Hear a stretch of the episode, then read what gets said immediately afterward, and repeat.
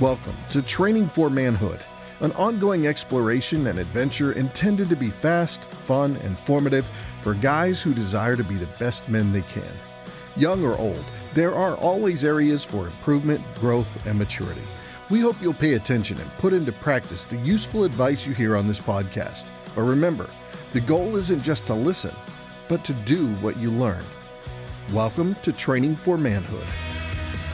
All right, welcome back to Training for Manhood. Dan Panetti got good friend David Solis with me again. Hello. David, Hi. hey, um, and uh, we, we've started a little um, uh, tradition um, talking about great men. Yeah. Um, and uh, it's it started with a conversation where we wanted to talk about great men. We ended up talking about the greatest man, Jesus Christ. Um, but uh, but we followed up with that and and, and uh, had a great conversation about some great men. You and I are both readers. Yes. Um, we love to explore. Um, the written word and and um, you know it, for, for me it's it's actually um, I, I remember somebody called it historical discipleship.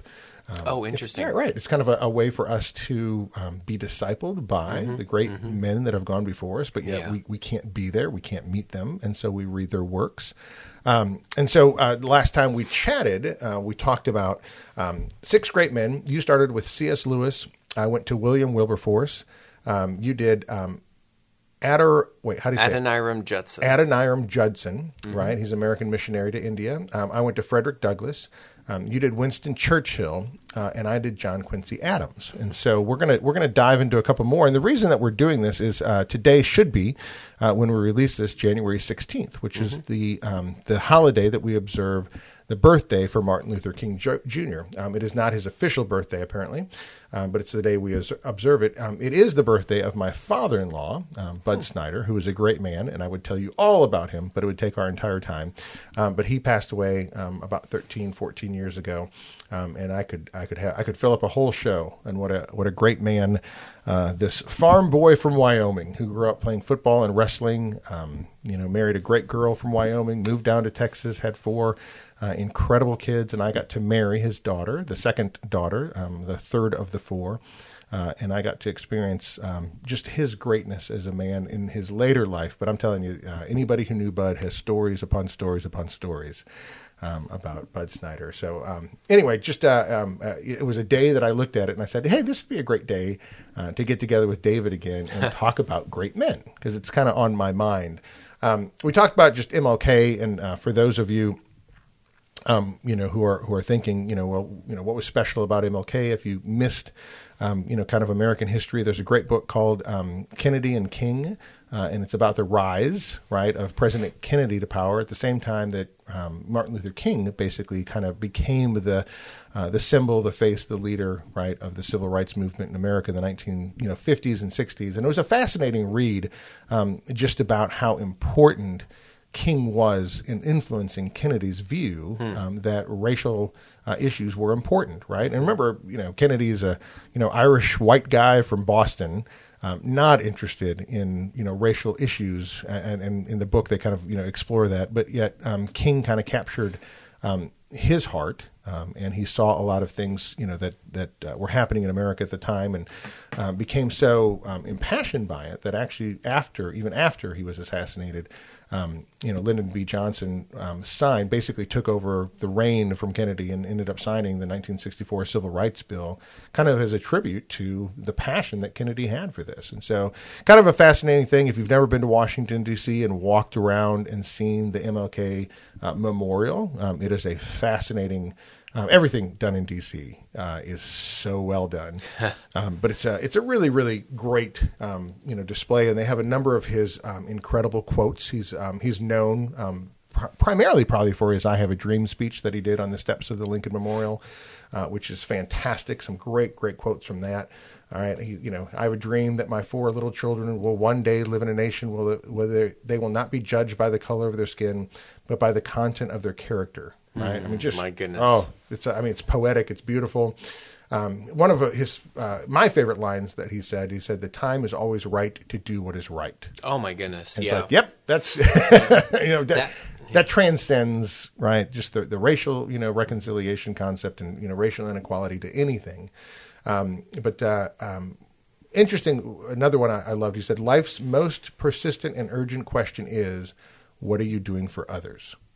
Wow. And I just love that, right? Some very thoughtful things, from some very poignant things, um, and uh, and anytime we talk about, we're going to talk about you know uh, two or three um, great men that you and I uh, both appreciate. Um, but anytime we talk about great men, um, I think one of the things that we always to have, to have as a disclaimer um, is these are not perfect men. No, for and sure. So, um, Mm-hmm. you know, if, if I mentioned a great man, uh, there may have been things that you could dig up in his past and say, "Hey, Yeah. Mm-hmm. wait, did you know about this? And did you know about this?" And the answer is yes. Um, and we choose to focus on the great qualities that they had. And I'm reminded of this. I'm teaching um, First and Second Samuel, the life of David, and Saul, uh, where we are teaching. Saul has just died, um, and say David does this incredible. Uh, it's in Second Samuel chapter one and two does this incredible tribute to Saul. And if you read about Saul, by any stretch of the imagination, not much to tribute. Exactly, not much to tribute. He's a terrible spear thrower for one. He, and he can't even play his own music. It's like brings in some kid to play music. Like, hey, learn your own.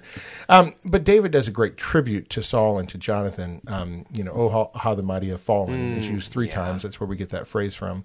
Um, but he, he doesn't focus on Saul's shortcomings. He doesn't focus on Saul's um, failures. He doesn't focus on the end of Saul's life, No. where Saul ends up taking his own life. So, um, and I think in, in certain things, it's important for us to realize that um, you know that we understand that all men have failures, um, but we don't always have to focus on the the failures of That's those correct.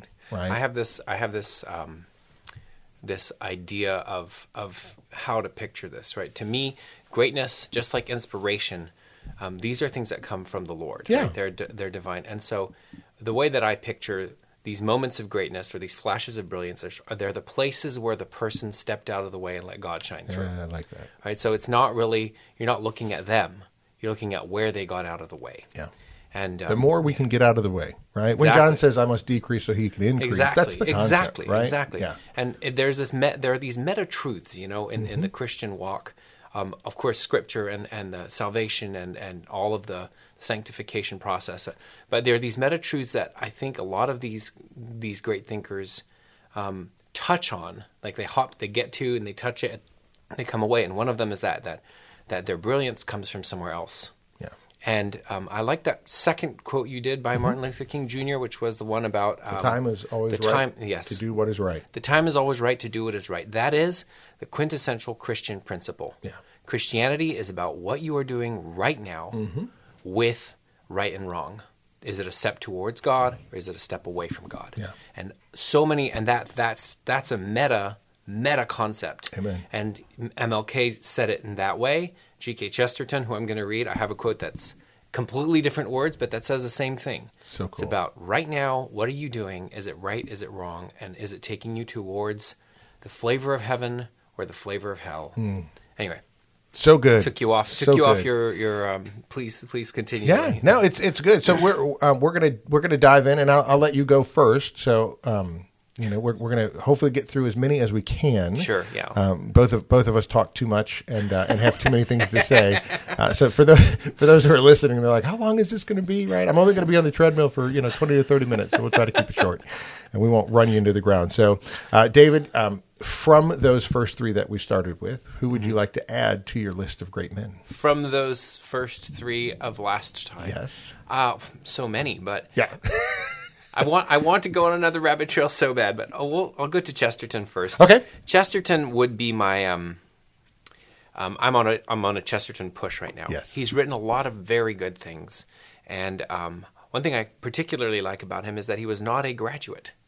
Okay. He was he was an arts student who uh, was um, asked to to write something about a piece of art in a journal for art, and he wrote the article, and they were like, "This is good stuff. This is good stuff. And he just he he became like a journalist. He became a, a journalist. He Yeah, wrote gift- thousands gift and for thousands. writing. Yeah. So so talented, and his um his overview of life was very very good, and the way he tied all these things together. And again, it's always about he always he has these principles where he talks about how the real joy in in study is finding truth, and truth is where you find the happiness in anything you're you're doing, and and then the application of that truth, right, and being willing to live that out. And his he's so colorful in his language. I have a couple quotes. Well, for those who don't know the name Chesterton, Ooh, I give- should give probably- short little bio. So Chesterton, he's um, end of the 19th century, so that's 1870, I think, somewhere in the eight, the late 1800s um, to the um, I'd say the first third of the nine, oh, the 20th century, so 19 something. Um, he was a, um, a writer. He was Catholic but he was a strong he was the guy who basically went up against all the intellectuals of his time who were very very anti-god all the sort of socialist neo-communist um, you, you talk about H.G. Wells, you talk about any of these guys of that time period who were sort of establishing the narrative of where culture should go. I believe that the term utopianism, the a utopia, a utopia came from that time period, which literally means the place that doesn't exist. Um, all of those ideas of a better world without God and the Superman who could come and save us and how mankind is evolving into this thing. G.K. Chesterton flew in the face of that Yes. with with talent and humor and wit. And he debated all of these guys, both on paper and in person, and they all loved him because he did it with with kindness and humor in such a way. And um, most of those guys, even uh, well, they said after he died that he was the the most least well known person. Like he should have been Sure. so much more Yeah. known. And so I do recommend if no if you haven't read Chesterton, um, read something like um, I'm sure you've read. Um, I would suggest Orthodoxy. Yeah, heretics and Oh, orthodoxy. hereth- a lot of them put those two together. Yeah, and they're they're just great. Yeah, and they give you this they give you this outside of your time view of uh, religion, but it, but they also give you this idea, this appreciation for the fact that there is nothing new under the sun. Yes. There is it's going to be the same problem that you had in at the turn of the 19th to the 20th century that we're having here at the turn of the 20th to the 21st. He also became he has this principle that I believe is in uh, philosophy called Chesterton's fence. Are you familiar with that? I'm not. So Chesterton's fence is this idea of if you go to a, a new place and you see a fence, um, do you and you don't see the purpose of this fence, and it's in your way, do you tear it down? And his principle was before you tear down any fence, you have to find out why it was put there There you go. And that's a principle that's uh, that's everywhere. And and basically it's the opposite of what we're doing today Yeah, in in the world which is you know I don't know why that's there. Tear it down. I don't see why it's there. It's Tear in my down. way. Get rid of it. No one's stopping to say why was that put there in the first place? Or anything like that. So That's a great point. Yeah. Excellent. so that's Chesterton. Yeah, so read read us something by Chesterton. okay I'll read you a couple. I I um I have so many Chesterton quotes If you I'm could, if you could only see right the uh, the 18 volumes of books that David drug in here that are all by Chesterton. Ah man, I I thankfully I've I've digitized, I but know. I, do he sees he sees me scrolling through like page after page here. So funny. Let me let me read you a couple that that um yes, give, us- Are give us so a good. flavor for the man. so here's a here's one that gives you a real flavor for the man. The riddles of God Hmm. Are more satisfying than the solutions of men. Amen. Love it. He has oh man, so many like that. But here's here's a here's one that should really go deep for for me as a man. Um, this I really like this one. Um, the Christian ideal has not been tried and found wanting. It has been found difficult and left untried. Amen. So that's You have to you have to really let it sink in Yeah. for a second, and you're like, "Whoa, that's really deep. That's very profound." I'm going to read it again. Yes. The Christian ideal has not been tried and found wanting. It has been found difficult and left untried. Yeah. So true. You know, one of the things I love about Chesterton too is um, he wrote across a uh, a lot of genres. Oh, yes. Um, so he wrote, you know, mysteries. He wrote, um, in a sense, kind of like a comedy. I mean, I mean, but just so many different things. When you when you go, you know, what's your favorite kind of Chesterton? It's Oh, like boy. you gotta, yeah, you gotta really dig in. Um, and so uh, he's a great read. Um, he has wit and humor. So much and caustic wit. Yes, and I, I was going to say, and it, it, it's almost like you have to like, would he? Did he really say that? Yes, like, exactly. It's like it, that's the guy who's my guy, and he really said that. It's like, yeah, you really have to pay attention to him because he can, he can definitely know how to shoot some arrows to get, you know, to, to get a point across. So, um, great, great, re, uh, great author, great man. Um, was involved, obviously, you know, at the same time around the life of C.S. Lewis, and so Yeah, a lot of people yeah. kind of put those two in a you know a similar box. Lewis did. He was definitely an influencer for Yeah. Lewis, and some people say that it was a book he wrote that was the final thing that got Lewis saved. Oh, interesting. I mean, I, I only found this out yesterday, and I was like, Fascinating. really? I thought I Yeah. thought it was Tolkien, and, and but you know, it was so interesting. C.S. C.S. Lewis's journey to salvation is I love it. I love it. Yeah. Can I read two more quotes? Yep. I'll keep them short. Uh, one will the, the last one will be definitely one that you're like, what did he really? But it's just so ap- apropos for today. But this is another good one that he said. He said. Um, to have a right to do a thing is not at all the same as to be right in doing it. That's a let that sink in. Mm-hmm. Love it. Next time you feel like going out and, um, yeah, Yeah. to have the right to do a thing is not the same. The other one I want to. It's in my notable quote, so I'm give me one second to pull it up. Hmm, I have too many subfolders. It's about science. Okay. Here we go. Science in the modern world has many uses. Its chief use, however, is to provide long words to cover the errors of the rich. That's good. I like that. I, Say it again. I'm going to read it again. Science in the modern world has many uses.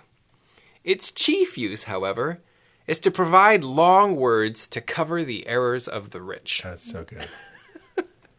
so good. I know it's spicy. I should.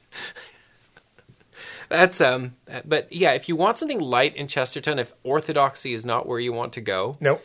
um, you could you could read The Man Who Knew Too Much, Yes. which is fantastic. Um, any of the Father Browns, those are fun. And uh, he had this one oh man, I just went blank on what it was called. The one about the two guys who are dueling. Okay. Do you remember that one? No. The atheist and the Christian who are determined to duel because they've both determined that they can't share the same air. And everything in the British court system tries to tell them, Are you crazy? You want to duel about whether God is real or not? That's such a dumb thing to duel about. And so the atheist grabs a Christian and says, You're right, Your Honor. We won't. That's a dumb thing to duel about. And he takes them outside. He goes, Just come with me. And they just keep going to find a place where they can actually duel over whether it's worth and so it's a beautiful concept of is it worth putting your life down for a principle uh. It's a great read That's a great read. it's a great read That's a great read. i'm sorry So no, I've got a bunch of G.K. Uh, Chesterton quotes too. Um, it's uh, yeah, I know. Um, one of, one of the ones that always stuck with me. He said, he said um, this triangle of truisms: father, mother, and child cannot be destroyed. It can only destroy those civilizations which disregard it. oh And so just kind of that idea of I, I- I look at our civilization, how we're trying to get rid of father, mother, child. We're trying to do parental units. We're getting rid of um, gender, um, that whole concept. And he's just like, you can't get rid of those things, but you can destroy your civilization when you don't recognize the way that God Yep. has created the world. Yep. And I'm like, yep, he he spoke to those. That's things. right on. He also has one um, that was about um, being wealthy. Uh, which, which oh yes and yes just kind of the concept of um, how dry and crusty do you have to be Mm-hmm. to really want money? yes So it's a Well, it's a what great he quote. says he's i believe there's a quote um, i can't remember it verbatim and i haven't written it down but it was something to the lines of you will never get a extremely rich person Yes. to truly To truly- give yes. Yep, because that's it. because if they give of themselves uh, no because if they give of their money they are they are not giving of who they really are Yep.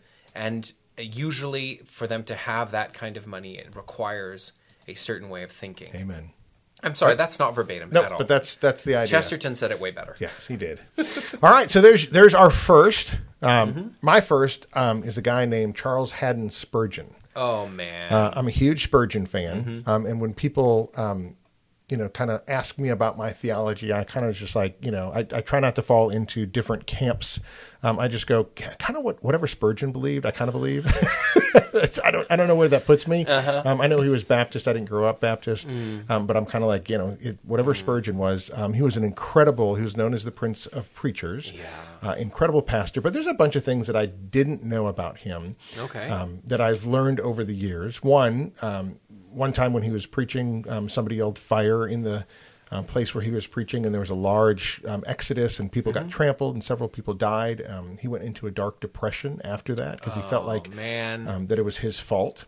Um, things like that. Um, he ended up paying for um, the rebuilding or the building of um, what they call the Metropolitan. Um, you know, um, yeah, the, the, the cathedral. church. The, yeah, he, it? he paid for that out of his own salary um, because he wrote and, and was so popular in selling books and different things like that. Um, that you know the salary that he took from the church, you know, didn't pay for anything, and they needed to expand it, and so he just paid for it himself. That's so I, just- awesome. I love that. I'm like, this is so cool. Um, but uh, uh, the other thing was um, he has a line. Uh, and I couldn't find it specifically, but they um, they used to take the the preacher uh, and they would walk up into the vestibule, the, the place where they would Yeah. preach. Um, and his statement about his mindset as he elevated himself physically to this place of prominence was always basically the concept of okay, I'm about to walk up these steps, um, but it's not me that I want the people to see, it's Christ. Yeah. So even though physically I'm going to elevate myself, spiritually I'm going to simply point people to Christ. And so he took that position, that physical position, and he used it as a spiritual metaphor to remind himself, right, as we said earlier, you know, that, that God must increase and I must decrease. But he has to physically walk up there so that he can be in a, a position of prominence. But it's not him that's in the position, it's actually him speaking the words of God right? And he took that very seriously that that concept. So uh, I always I always think about that with uh, with Spurgeon. Um, but if anybody's ever read um, any Spurgeon, um, he has a way of um, articulating things, just writing things that are. Um, that to me reminded me of Puritan writers. Um, Yeah. very poetical, very imagery based. Um, I, I just I love right um, just how he writes, uh, and so um, I haven't read many of his books. I think Morning um, Morning, Morning and and Evening, is, Evening. is right one that everybody's. I have not read that. Um, You I've read oh, most of his sermons when I go back to Really? right. Just I you know I just I'll, Wow. I'll if I want to find something I'll just you know do a search for a, a Spurgeon sermon on. Mm-hmm. Whatever topic or whatever verse, pull it up and I'll read that, and uh, and I love it. I mean, they're just they're, they're great reads. Um, I think he was a great man um, who had a, a tremendous influence in the spiritual life, um, you know, of England, but really even across the seas over here in America yeah. as well. So Charles Haddon Spurgeon would be my next great man. Do you have a quote from him? Because if not, I do. Oh yeah, no, bring no, it go out. ahead. What do you, go what ahead, you got? ahead. I actually was uh, reviewing my quotes for um, my notable quotes for this, and I have a Spurgeon. Oh, let me see. Here we go. This is a little poem by him. Oh, let my trembling soul be still, and wait thy voice, thy holy will. I cannot, Lord, thy purpose see, yet all is well, since ruled by thee. How do you beat that? So good. So good. Yeah, there, there's Ugh. I, I I have a I have a article or you know a document of just quotes that I like, Uh-huh. um, and so um, you know I can just pull it up. I, I, one of the ones I highlighted um, that Spurgeon wrote, he said, "Affliction has slain her thousands, but prosperity her ten thousands. Oh my goodness! right, like, ouch. Oh brutal. man! So he's he's he's so good. There are so many things that I um, I loved about what he wrote um, and about what he stood for. Um, he said he said this. He said the anvil is not afraid of the hammer. So in a sense, when when God wants to do work right on you, that I mean you should you should let him do the work, right? Just you know that this is this is this is where God you know molds us and shapes us into the image of His Son. Yeah, He's not afraid of the hammer. Such a great. So anyway, great stuff. Great stuff on on Spurgeon. I would uh, highly recommend. Um, you know, people people picking up and reading some Spurgeon, Oh, Goo- yeah. Mm-hmm, googling you know some sermons by him and, and reading it. It'd be definitely worth the time. And and if and if you're um, at a place where you're looking for uh, some way to do a short devotional, Yeah. morning and evening is It's is good. really good. It's like a page. It's like a short, small page morning, short, small page evening. And I haven't done I haven't done it all the way through, but every time I have, I come out with quotes, and um, you just there's a depth. Yes. There is such a depth to a man So who is pursuing God like that.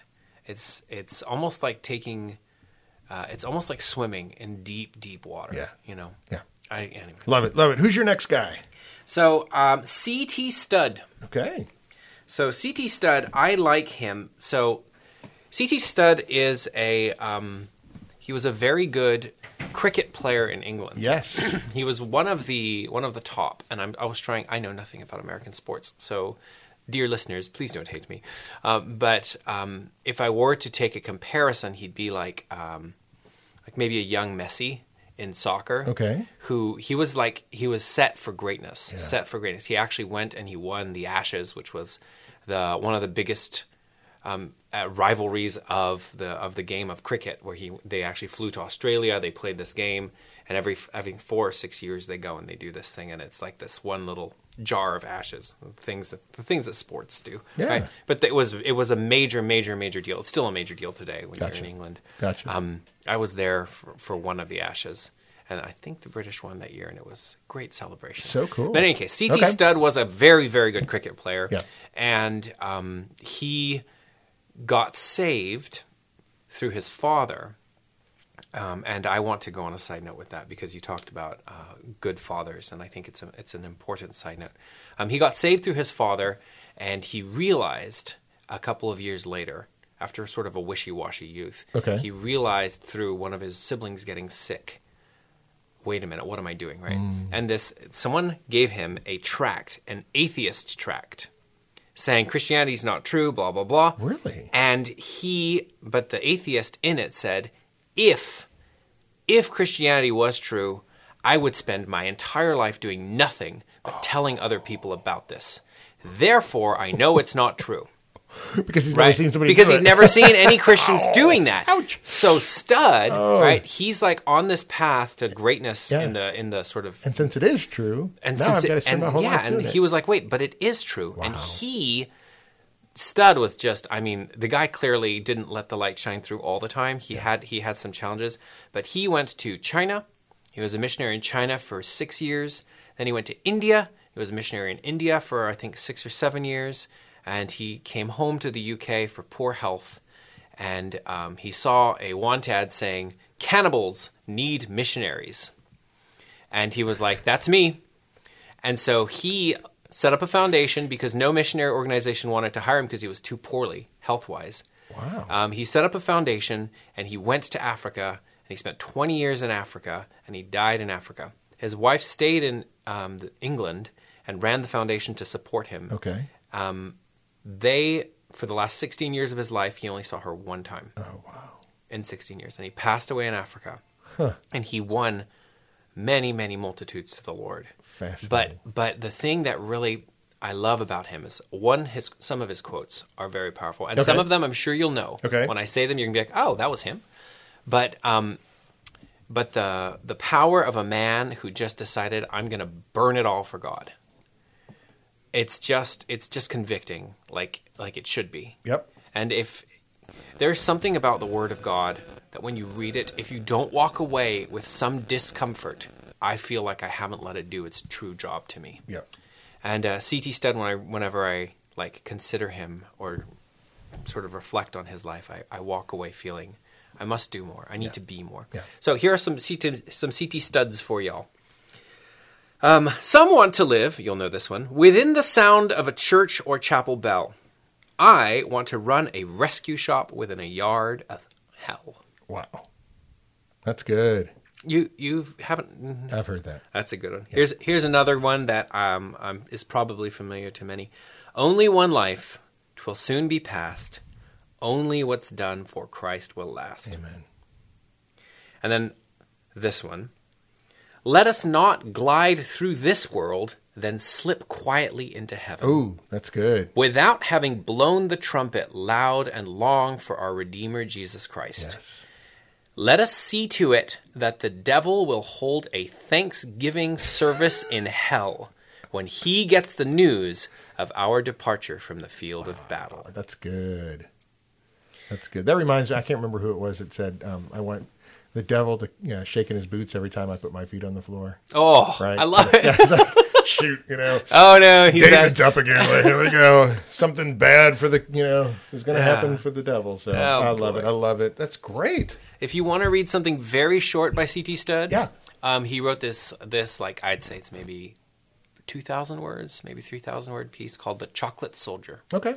about how soldiers for Jesus can't be chocolate soldiers that can't handle the heat. Oh, but it's very. I mean, he's like no holds barred. You read that and you're like, oh my goodness, I am a worm. I must. I must right. do more. That's right. I must do more. That's awesome. CT Studd. All right, very good. Um, my next one um, is a uh, a German pastor named Dietrich Bonhoeffer. Oh man. Uh-huh. And a lot of people know the name um, Mm-hmm. because um, Metaxas wrote a, Mm-hmm. um, a biography on Bonhoeffer. A bunch of people, you know, read it. It's it's a it's a lot to read, by the way. So if you if you're like, hey, I want to know a little bit more about Bonhoeffer, I'd say go read his books first Yeah, uh-huh. because Metaxas's Bonhoeffer's just it's it's a lot. It's Mm-hmm. a lot to absorb. Um, he he kind of um, was famous a little bit. Um, he got arrested um, in Germany. Um, his brother-in-law was part of an assassination plot. Brought uh, Dietrich into that. He got arrested. Um, I think he ended up getting killed like a month or two before they liberated the camp. Um, and so he he ended up losing his life. Um, you know, in Germany, he was in America when the war started and went back to Germany Wow. because his thing was, um, I can't go back to my people, right, my homeland, and put her back together after the war if I'm not there during it. And so he probably could have avoided all of that, gone back and been a great pastor for many, many years. Um, but he ended up losing his life. Uh, most people know uh, Bonhoeffer because of a book called The Cost of Discipleship which is um, uh, a great read. Uh, and most people probably because of this particular quote. Um, and it's it might be a little long, um, but just work with me on this one. Um, he writes this. He says, "Cheap grace is the preaching of forgiveness without requiring repentance, baptism without church discipline, communion without confession, absolution without personal confession. Cheap grace is grace without discipleship, grace without the cross, grace without Jesus Christ, living and incarnate. Costly grace is the hidden treasure in the field. For the sake of it, a man will gladly go and sell all that he has. It is the pearl of great price to buy, which the merchant will sell all his goods. It is the kingly rule of Christ for those for whose sake a man will pluck out the eye which causes him to stumble. It is the call of Jesus Christ at which the at which the disciple leaves his nets and follows him. And he's often um, given the quote where he says, um, "When Christ um, calls a man, he bids him come and die." And Yes. So, so if you want to, Oh, right, if you want man. a, a kick in the teeth, um, the cost of discipleship, right, uh, is is that book. Um, it is Mm-hmm. a fantastic read.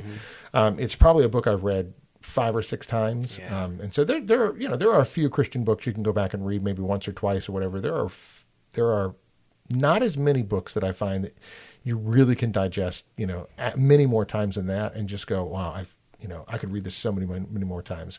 Uh, I've got one of my sons who's reading it right now, and he just, you know, just started it, and he's like, oh my goodness, this is this is insane. It's like, yes, you you will you will love Bonhoeffer, um, what he stands for, who he was, um, the man. Um, it's just incredible. So. Dietrich, Dietrich Bonhoeffer, The Cost of Discipleship, uh, is a great place to start for him. Man. Yeah, I feel like uh, this is a kick in the teeth morning. it is. And and it's it's how it should be. It's like it's as- Mm. something about those great men that they're great because they've left us, um, as you said, right? You know, with CT Studd, not with a life that was kind of you know plain and simple and mamby pamby and No. right. They just kind of slipped into heaven. These men No, when yeah. they when they went, it was a it was a great loss for us. Uh, here because of what they did and, and who they were and what they stood for. So, Well, it was also a great gain for us because in, in the same way, right? Like, yeah, yeah. But but I, it's I want to go on that tangent if that's okay shortly. Yes. With regards to fathers. Okay. Because CT Studd's dad uh, got saved two years before he died. Very rich man. He had made a, a fortune, fortune, and, and he got saved. And he spent the last two years of his life really, really eager to get other people into the kingdom. Okay. And he would ride around on horseback through the country to, to sort of try to encourage his friends to come to church in the evening. Oh, come on, guys, let's let's go to church. He had he would invite preachers to come and lunch with them at home to get his sons saved. Because he had tried to get them saved and they were like, nah, they were like very good, both of them, super good athletes. Yes. They were like, we have our thing, Yep. you have your thing. And person after person, he just was like, after, he would wake them up in the night. He'd go into their room and be like, hey guys, can we talk about your salvation? And they would make believe they were asleep, like, oh my goodness, Father, right? He was just after it, like nobody's business. Yeah. And the, the, the chain, oh, actually, he was saved at a Moody, uh, a Oh, Moody really? event, right? Okay. Yeah. So the chain, right? The chain of Moody Yep, to the Moody, father who only lasted for two years and then he passed away, Yep. and then to um, to get someone like C.T. Studd who then went and saved, like he he affected, Yeah. like the, the the sporting community in England was was like. To this day, you can say when I was in the UK, I mentioned CT Studd to people. They're like, "Oh yeah, he was he was really. I mean, his score, and they'll do like the baseball thing where Yeah. they'll tell you all the like Yeah. stats of the person. He's not he's not an unknown. And so the fact that he just left that and just went to follow Jesus, it's a world impact because a dad did what a dad should do, which is be more concerned about the eternal salvation of his children than he was about having the perfect relationship with them even. Like shaking your can you imagine going into your kid's room and shaking and waking him up at night? Hey, can we talk about your salvation? That's a man who's after it, you know. And um, the, every time we've met, we've always your your father-in-law has always come up. Yeah. There's a um, I may have mentioned this before. I don't know if I have, but there's a French general called Marshal Foch, who was one of the generals in World War One, and he said every younger man should know an older man that he can go to for advice and counsel. Amen. And um, as someone who didn't have a father and had to find or I had to search for father figures, Yep. the, the what the dad does is really important. Yes. And um, so for for our listeners who are maybe not at the age yet where they are fathers, um, remember that when you when you go into that your your job as a father is to take your children to Jesus. Yeah. That is pursue that more than being the cool dad who takes them to, to sports or the even the like the dad that knows lots of things about the world. Take them to Jesus because that's the only that's the only thing, guys. That's the only thing that matters. Yeah. Anyway, That's a that's a good word. I think I think about um, what happens now. Unfortunately, with a lot of fathers, is they um, because of their success, um, they give from what they have to their kids, um, and so they give money and they give you know gifts of this world. But what they don't have is a spiritual walk, um, the gift that right you know keeps on giving. Uh, when you know when Jesus is uh, you know talking to the woman at the well, right, and you're, you're there for water, but you have to keep on coming back, right? And Jesus is like, if you knew the water I had, right, and you're like, what water are you having? It's like the the well inside you that keeps on springing up. That's different, right? And if you don't have water from that well, then you can only give your kids water from the well that you have. That's right. And, and unfortunately, you know, a lot of people have wells that are really nice and really deep, and they keep on giving their kids these, you know, these great things, but they have to keep on giving them over and over and over. And what day, you and what you've done then is you've produced within your child the desire for more of this temporary water, which unfortunately, Never right, slakes. right, it, it, mm-hmm. it you know, it, it it doesn't quench the desire for the eternal mm-hmm. water. It doesn't even compare. no. And you know, can, and can you imagine if you you know you gave your kid a, a bucket and said, "Hey, there's a well over there. Here's your bucket. You get to go. go you know, oh, that's awesome. That's great." But I could have given you a well that springs up inside Yeah, of you. I could have made you never thirsty. exactly. Yeah. So, so so much so much different. And I think you know uh, the the harder part of being a father to point people to Christ. Yeah. Uh, is that they're not you're not pointing them to you. Right, and that, that becomes a pride issue. Right? Yeah. Mm. It's not about me. It's about you know the person who actually holds the title father that I'm just representing. Mm-hmm. Yeah. I'm Yeah. really, really not. Yeah. Um, you know, and do you watch you watch The Chosen as Yes. well? So, um, not not to ruin it, um, but there's a there's a um, episode. Haven't, haven't seen part three yet. oh, so- okay. Ooh, That's there's okay, A, there's an care. episode where they focus a little bit on Jesus's father Joseph. Oh, interesting. And one of the things that he has is he's talking to Jesus. Jesus is a young boy, obviously extra biblical because Mm-hmm. we don't have any you know recordings of Joseph. But he says something like, "I know I'm not like um, the uh, you know your friends. I know I know I'm not like their father. You know, but it's such a privilege for me to get to play this role for you to be your earthly Sweet. father. Right? And it's just like that's true for all of us. It really is not not just for Joseph, right? Oh, That's so powerful. Yeah, It's it, Yeah. with my four kids, right? I know I'm their earthly father, but I'm not their heavenly just- father. yeah, yeah. Right. And so what a what a privilege it is for me to play that very important role Yeah. of being able to speak truth into them, right? Of calling and naming them, Mm-hmm. right, with the gifts that they've been given, that God has given me eyes to see, um, but then to point them, right, To the ultimately ultimate right, Father. to their heavenly Yeah, Father, yeah. right, God, who has a purpose and a plan, who has created them for something special and unique, and I get to be a part of that process. Um, but my my whole goal is to point them to God. Yeah, and in tandem with that, we have the um, the challenge of sometimes it's it's hard to point your children to God if you know that they're not going to see the the way that you're pointing reflected in your life. Oh yes, thank you. Right, and and and that's and that almost sometimes I think makes people less eager to share Yes. their faith because like, well, if I'm telling my children, hey, be loving, be kind, and then we're driving down the road and you know I'm swearing at so and so, or they've never seen me open the Bible, or you know, then it's really hard for me to point them to to the God that I'm not showing them matters to me. Yes. So it's it's you know that's that's really the whole point right But there. the, the great the great thing about pointing people to God and you not reflecting it perfectly um, is that it demonstrates your need for God.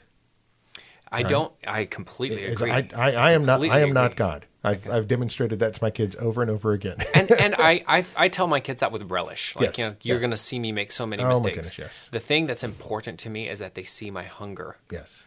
I know that I'm a mess, and I know where the fixing of the mess happens, Yep. and it happens with with with the Lord. Yeah. It happens in, and and I think that's that's what you have to show. You don't have to show perfection. You just have to show them you understand where you can get it. And you know what? And for my family, a huge thing um, is humility. So that when uh, when my family calls out, and they love doing it, um, when my family calls out the the errors, the mistake, the anger, that whatever it is, right? My job is to apologize. oh, Um, And that's one, that's one thing God will never have to do. he never has to It's true. apologize. It's true. Uh, but but their earthly father does. Yeah. Uh, and so I take that as a you know that that humility, right? That you know poison, right? It's the only poison for you that's good for you when swallowed.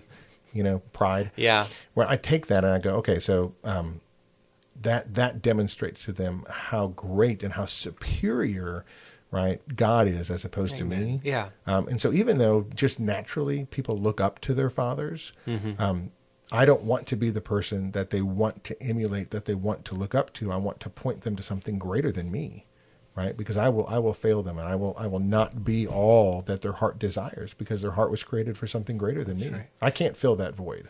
It it ties us back to to Paul. Yes. Because what we what I want for my children is that they follow me as I do what Follow Christ. Follow Christ. If Right. the thing that I want you to get from me is the fact that I'm hungry for Jesus Amen. and that I will, Lord willing, always be hungry. Like I, you have to chase after the source, right? And and yeah, there's that's. I don't know if that's a good place to end, but chasing after the source is is the thing, and it's this. We're going back to the, all these great men again. Where does the inspiration come from? What is the source of any light that any of these people on that giant wall of books have? Yeah. It's it's the light of the Lord. Yeah. Well, I like the the word you used, hunger. Right. Yes. I hunger after. Right. Because I love when you know when when you read Scripture, it says, um, you know, when God talks about His word, He says, "Take it and eat, and eat it." Yeah. Right. Because that's the great thing is eh, here's the as we talk about these men, I hope that somebody out there is going, I've never heard of that person. I want to know more mm. about them, and I hope they mm. pick up their book and they read it. Mm-hmm. But ultimately, I hope that as a person is sitting here listening to us. That they would say, I want to know more about the greatest man. I want to know more about Yeah. God and who Yeah. He is and who I'm supposed to be. And the place that we find that is in the Mm-hmm. Word of God, and that's where God says, "Yeah, you, you want to know more, right? Mm-hmm. Take it up and eat it, like like a you know like a, a morsel, Mm-hmm. right? That you would put in your mouth, right? The Word of God is something that you take and you chew on and you Mm-hmm. uh, allow to just um, digest in your life, right? And give you the nutrients that you can take and live life through, Mm-hmm. right? Like that's that's my understanding of who I am and who God is is because of I've seen it in His Word, and that's what makes sense Amen. to me with the world around me. And I Yeah. haven't found anything in God's Word um, that's not true. I haven't found anything in God's Word that doesn't make sense, even in today, 2023. I know. Right? I'm reading this book that was written thousands of years ago, and it's like it was written today. And so, what a what a great thing! So, uh, we've got other great men that we can So bring many, up at, an, yeah. yeah, at another time. Um, so we only got through four of them today, um, but uh, I always love the rabbit trails with you and, and and the conversation and kind of the encouragement and the challenge for our young men. Hopefully, to be reading. I hope that's one of the things that they take away from this is uh, we we haven't met any of the men that we mentioned. No, no. They were long since dead before we came, um, but we have a, a, a love for them and who they were because we read their books. And Yeah. Mm-hmm. we, we read their life that they put on pages, and it's a great way for young men to get to know these guys.